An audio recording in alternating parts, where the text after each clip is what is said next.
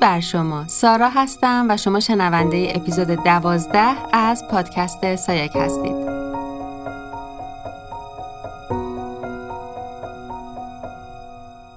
صمیمانه و از ته قلبم از شما سپاسگزارم که وقت ارزشمند و گرانبهاتون رو صرف شنیدن سایک می‌کنید. توی این اپیزود قرار راجع به چند تا موضوع به هم مرتبط اما متفاوت صحبت کنم. می‌خوام راجع به معنا و مفهوم احساس کافی بودن خودمون بهتون بگم و به این اصل برسیم که باور کردن خودمون اولین قدم برای لمس حس کافی بودنه و این حس جاده رسیدن به عزت نفس و در نهایت داشتن احساس اعتماد به نفسه.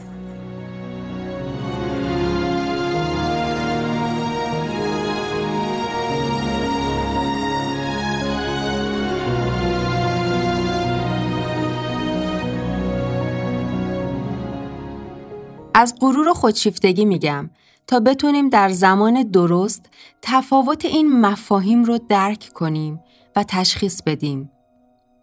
بیشتر اوقات وقتی من با افراد در جلساتم صحبت می‌کنم چیزی که به طور مستقیم یا غیر مستقیم از کلامشون و حرفاشون دریافت می‌کنم اینه که خودشونو باور ندارن و کافی نمی‌دونن و خب این عدم باور در نهایت می‌تونه منجر بشه به عدم عزت نفس و در ادامه به این نقطه می‌رسه که این افراد فکر می‌کنند نه تنها برای خودشون بلکه برای دیگران هم انسانهای کافی و خوبی نیستن و فکر می‌کنید ریشه این باور کافی نبودن از کجاست؟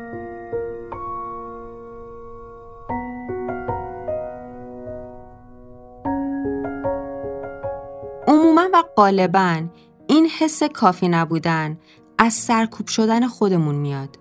اونجایی که افراد هر زمانی خواستن خودشون رو به هر شیوه ابراز کنن حتی با یک لبخند و بیان احساسشون سرکوب شدن. و اولین سرکوب ها در کودکی از محیط بیرونی صورت می‌گیره. یعنی نوع برخورد دیگران. و بعد کم کم افراد فکر می‌کنن که شاید بهتره هیچ وقت خودشونو ابراز نکنن. و این عدم ابراز احساسات ما وقتی کاری رو انجام میدیم یا دستاوردی داریم یا حتی فقط می‌خوایم خودمون رو بیان کنیم در نهایت منجر میشه به حس من خوب نیستم من شنیده نمیشم یا من کافی نیستم.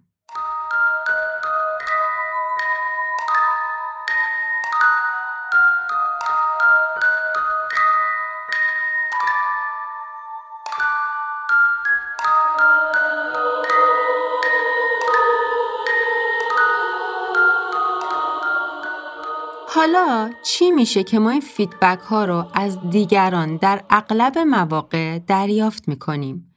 خب دلایل زیادی برای این موضوع وجود داره که بخشیش از فرهنگ ریشه می‌گیره و بخشیش از درون اون افرادی که این بازخوردها رو به ما میدن. اون بخش فرهنگی اونجایی که دائما توی گوش ما می‌خونن حواست باشه به خودت مغرور نشی. حالا کار خاصی هم نکردی. یا اینکه تا خواستیم خودمون رو بیان کنیم شنیدیم که چه خودشیفته آدم که خودش از خودش تعریف نمی‌کنه. این صحبت ها و حرفها خصوصا اگه در دوران کودکی به افراد گفته بشه باعث شکلگیری یک باوری میشه که در نهایت میگه تو هیچ وقت حق نداری خودتو ابراز کنی یا حتی از خودت تعریف کنی تو نباید خودت رو ببینی و اگه کارت اونقدر خوب و قابل دیده شدن باشه قطعا بقیه متوجه میشن و اگر نه پس حتما اونقدر ارزشمند نبوده. و حتی میان اینجا یک پرانتزم باز می‌کنن که اگه اونقدر هم خوب بودی که دیده شدی و دیگران هم ازت تعریف کردن تو باید انقدر فروتن باشی که نپذیری و اون تعاریف رو یک تعارف قلمداد کنی و ازشون رد بشی که نکنه یک وقتی مغرور نشی به خودت. در واقع هر جا نیاز به بیان و ابراز بوده سرکوب صورت گرفته. وسط صحبتامون می‌خوام یک توضیح مختصر از غرور و خودشیفتگی مخرب داشته باشم تا شاید بتونه تلنگری باشه به این باور قدیمی و اشتباه.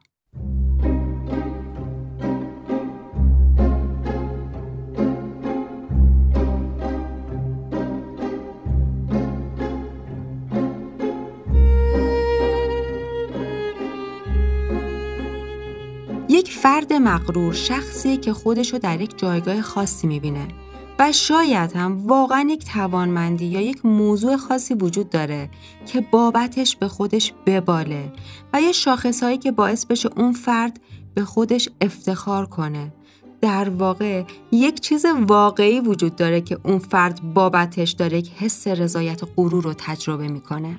ولی موضوع اصلی اینه که بله اون فرد خوب، کافی، عالی، کامل و خودش هم کاملا به این موضوع واقفه. اما اون شخص جدا از اینکه خودش رو شایسته می‌دونه آدمای اطراف و دیگران رو به اندازه خودش خوب و شایسته نمی‌بینه.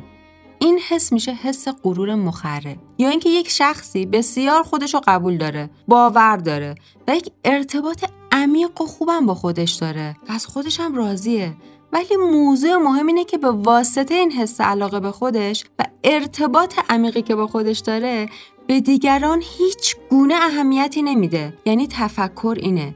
من دوست داشتنی هستم ولی شما نیستید. و در هر شرایطی فقط مهمه که من آسیب نبینم. و اگه بقیه آسیب دیدن اصلا مهم نیست. این میشه خودشیفتگی. اما عزت نفس از کافی بودن خودت برای خودت ریشه می‌گیره. اونجایی که تو خودتو خوب و کافی می‌بینی خودتو توانمند می‌بینی. تلاش ها و دستاوردهای خودتو بهش واقفی و کاملا آگاهی داری به موفقیت هات و حتی دلت می‌خواد اونا رو با دیگران به اشتراک بذاری. اما این برای شما به این معنا نیست که دیگران کافی نیستن دیگران خوب نیستن یا ارزشمند نیستند این میشه معنای عزت نفس. یعنی خوب بودن تو منوط نیست به تخریب دیگران. در واقع اینکه ما زحمات و دستاوردهای خودمون رو ببینیم و بپذیریم و حتی اونا رو بیان کنیم اصلا به معنای غرور و خودشیفتگی نیست. متاسفانه این چیزی که در فرهنگ ما بد بیان شده. می‌خوام یه مثال ساده بزنم از عواقب این باور و تفکر که منجر میشه به کم انگاری خودمون. که می‌دونم همه کاملا یا این مورد رو دیدید یا انجامش دادید. شما برای یک مهمانی برنامه ریزی می‌کنید و کلی زحمت می‌کشید در طول روز. تدارک می‌بینید و برای پذیرایی سعی می‌کنید در حد توانتون و حتی گاهی بیشتر از توان خودتون شرایط خوب و فراهم کنید و در طول مهمونی هم حواستون به همه چیز هست و واقعا همه چیز به بهترین شکل برگزار میشه و مهمانی شما تموم میشه و زمان خداحافظی می‌رسه و تعارفات و تشکرات شروع میشه. اجازه بدید تکراری ترین دیالوگ ها رو براتون بگم. خب مهمونا شروع می‌کنن به تشکر از شما که دستتون درد نکنه خیلی زحمت کشیده بودید و جواب شما در اکثر مواقع اینه. نه بابا کاری هم نکرده بودم حالا. کاری نبود که یه غذای آماده کرده بودم. شما زحمت کشیدید که افتخار دادید اومدید. حالا سوال اینه. واقعا کاری نکرده بودی؟ چرا این حرف می‌زنی؟ چرا میاید زحمات و کارهای خودتون رو بیارزش می‌کنید؟ به نظرتون این پاسخ قشنگتر نیست که بگید شما انقدر برای من ارزشمند و دوست داشتنی هستید که من تمام کارها رو با عشق انجام دادم و چقدر خوشحالم که شما هم اومدید و تونستیم کنار هم باشیم؟ این پاسخ شما حتی بیشتر از قبل به اون افراد احساس ارزشمندی میده. اما پاسخ قبلی شما حتی ممکنه این چراغ رو در ذهن افراد روشن کنه که خب شاید واقعا کار خاصی هم نکرده. و سال اینه چرا فکر می‌کنید پایین آوردن ارزش کارتون قرار یک رفتار خوب و مناسب باشه؟ شما تا زمانی که خودتون باور نکنید یک کار ارزشمند انجام دادید در دیگران همین باور شکل نمی‌گیره. در واقع دیگران ما رو از دریچه نگاه خودمون به سمت خودمون می‌بینن. دیگران همون قدری به ما احترام می‌ذارن که ما به خودمون احترام می‌ذاریم. دیگران همون قدر توانایی ها و پتانسیل های ما رو می‌بینن که ما خودمون اونا رو می‌بینیم و ابراز می‌کنیم.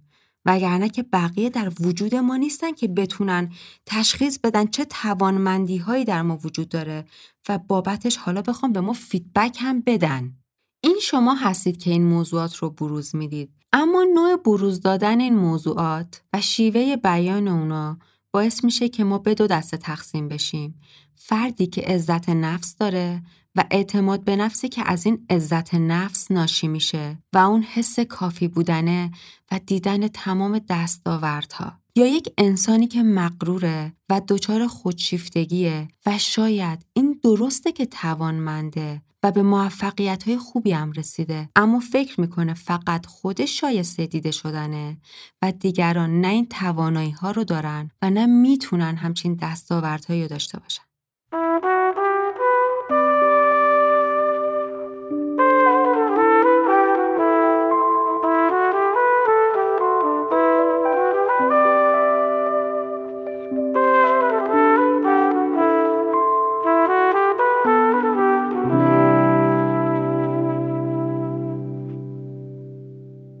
حالا نتیجه گیری که می‌خوایم از این صحبت ها کنیم چیه؟ در واقع می‌خوام اینو بهتون بگم که شما در ابتدا باید خودتون خودتون رو ببینید و باور کنید چون شما اولین فردی هستید که می‌تونید خودتون رو موتیویت کنید آنالیز کنید مانیتور کنید و به خودتون انرژی بدید که در مسیر به سمت جلو حرکت کنید خیلی وقتها دیگران به هزار و یک دلیل حتی اگه رشد شما رو ببینن اونو بیان نمی کنن که بخواد حتی باعث بشه شما از اون فیدبک ها انگیزه بگیرید یا بخواید کارتون رو اصلاح کنید. شما فقط خودتون رو دارید. پس خواهش می‌کنم این حس کافی بودنه رو در خودتون به وجود بیارید. چون در واقع همه ما برای خودمون کافی هستیم و مهمتر از همه وقتی شما احساس کافی بودن ندارید خودتون رو ارزشمند و دوست داشتنی نمی بینید و زمانی که خودتون رو دوست داشتنی نمی بینید دارید این سیگنال رو میفرستید که من شایسته دریافت عشق نیستم. در نتیجه این حس دوست داشته شدن و عشق رو از محیط و آدمهای اطرافتون هم دریافت نمی کنید. در پایان می‌خوام بهتون یه تمرین بدم. بعد از شنیدن این اپیزود لطفاً وقتی یه نفر بابت یه کاری که انجام می‌دید ازتون تشکر کرد به جای رد کردن اون با تمام وجود و عشق اونو بپذیرید و بابت ابرازش از سمت اون شخص ازش تشکر کنید و این فرصت رو به دیگران بدید که بتونن بیشتر و بهتر شما رو ببینن. و ازتون می‌خوام یک لیست از تموم مواردی که در شما وجود داره و خودتون کاملا بهش واقفید بنویسید و تک تک اونها رو از اعماق وجودتون باور کنید و بابتش به خودتون افتخار کنید. و همینطور شاخصهایی که دیگران در وجود شما می‌بینن و بهتون میگن اونا رو بنویسید و خودتون رو از نگاه دیگران ارزیابی کنید. در انتها ببینید نگاه دیگران به شما چقدر متفاوت یا شبیه نگاه شما به خودتونه و با دقیق شدن تو این مورد خیلی بهتر می‌تونید خودتون رو مانیتور و ارزیابی کنید.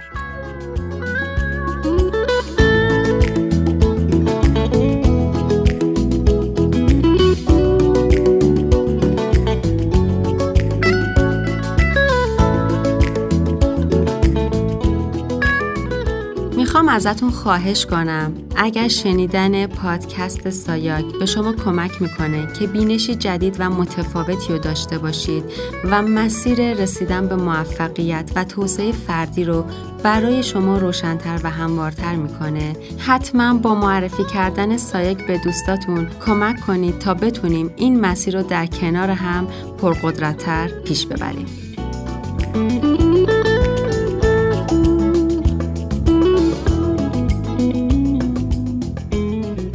مرسی که تو این اپیزود همراه من بودید. امیدوارم بتونیم با آگاهی این مسیر رو در کنار هم پیش ببریم و در جاده بهبود کیفیت زندگیمون انسانهای موثری باشیم. تا درودی دیگر بدرود.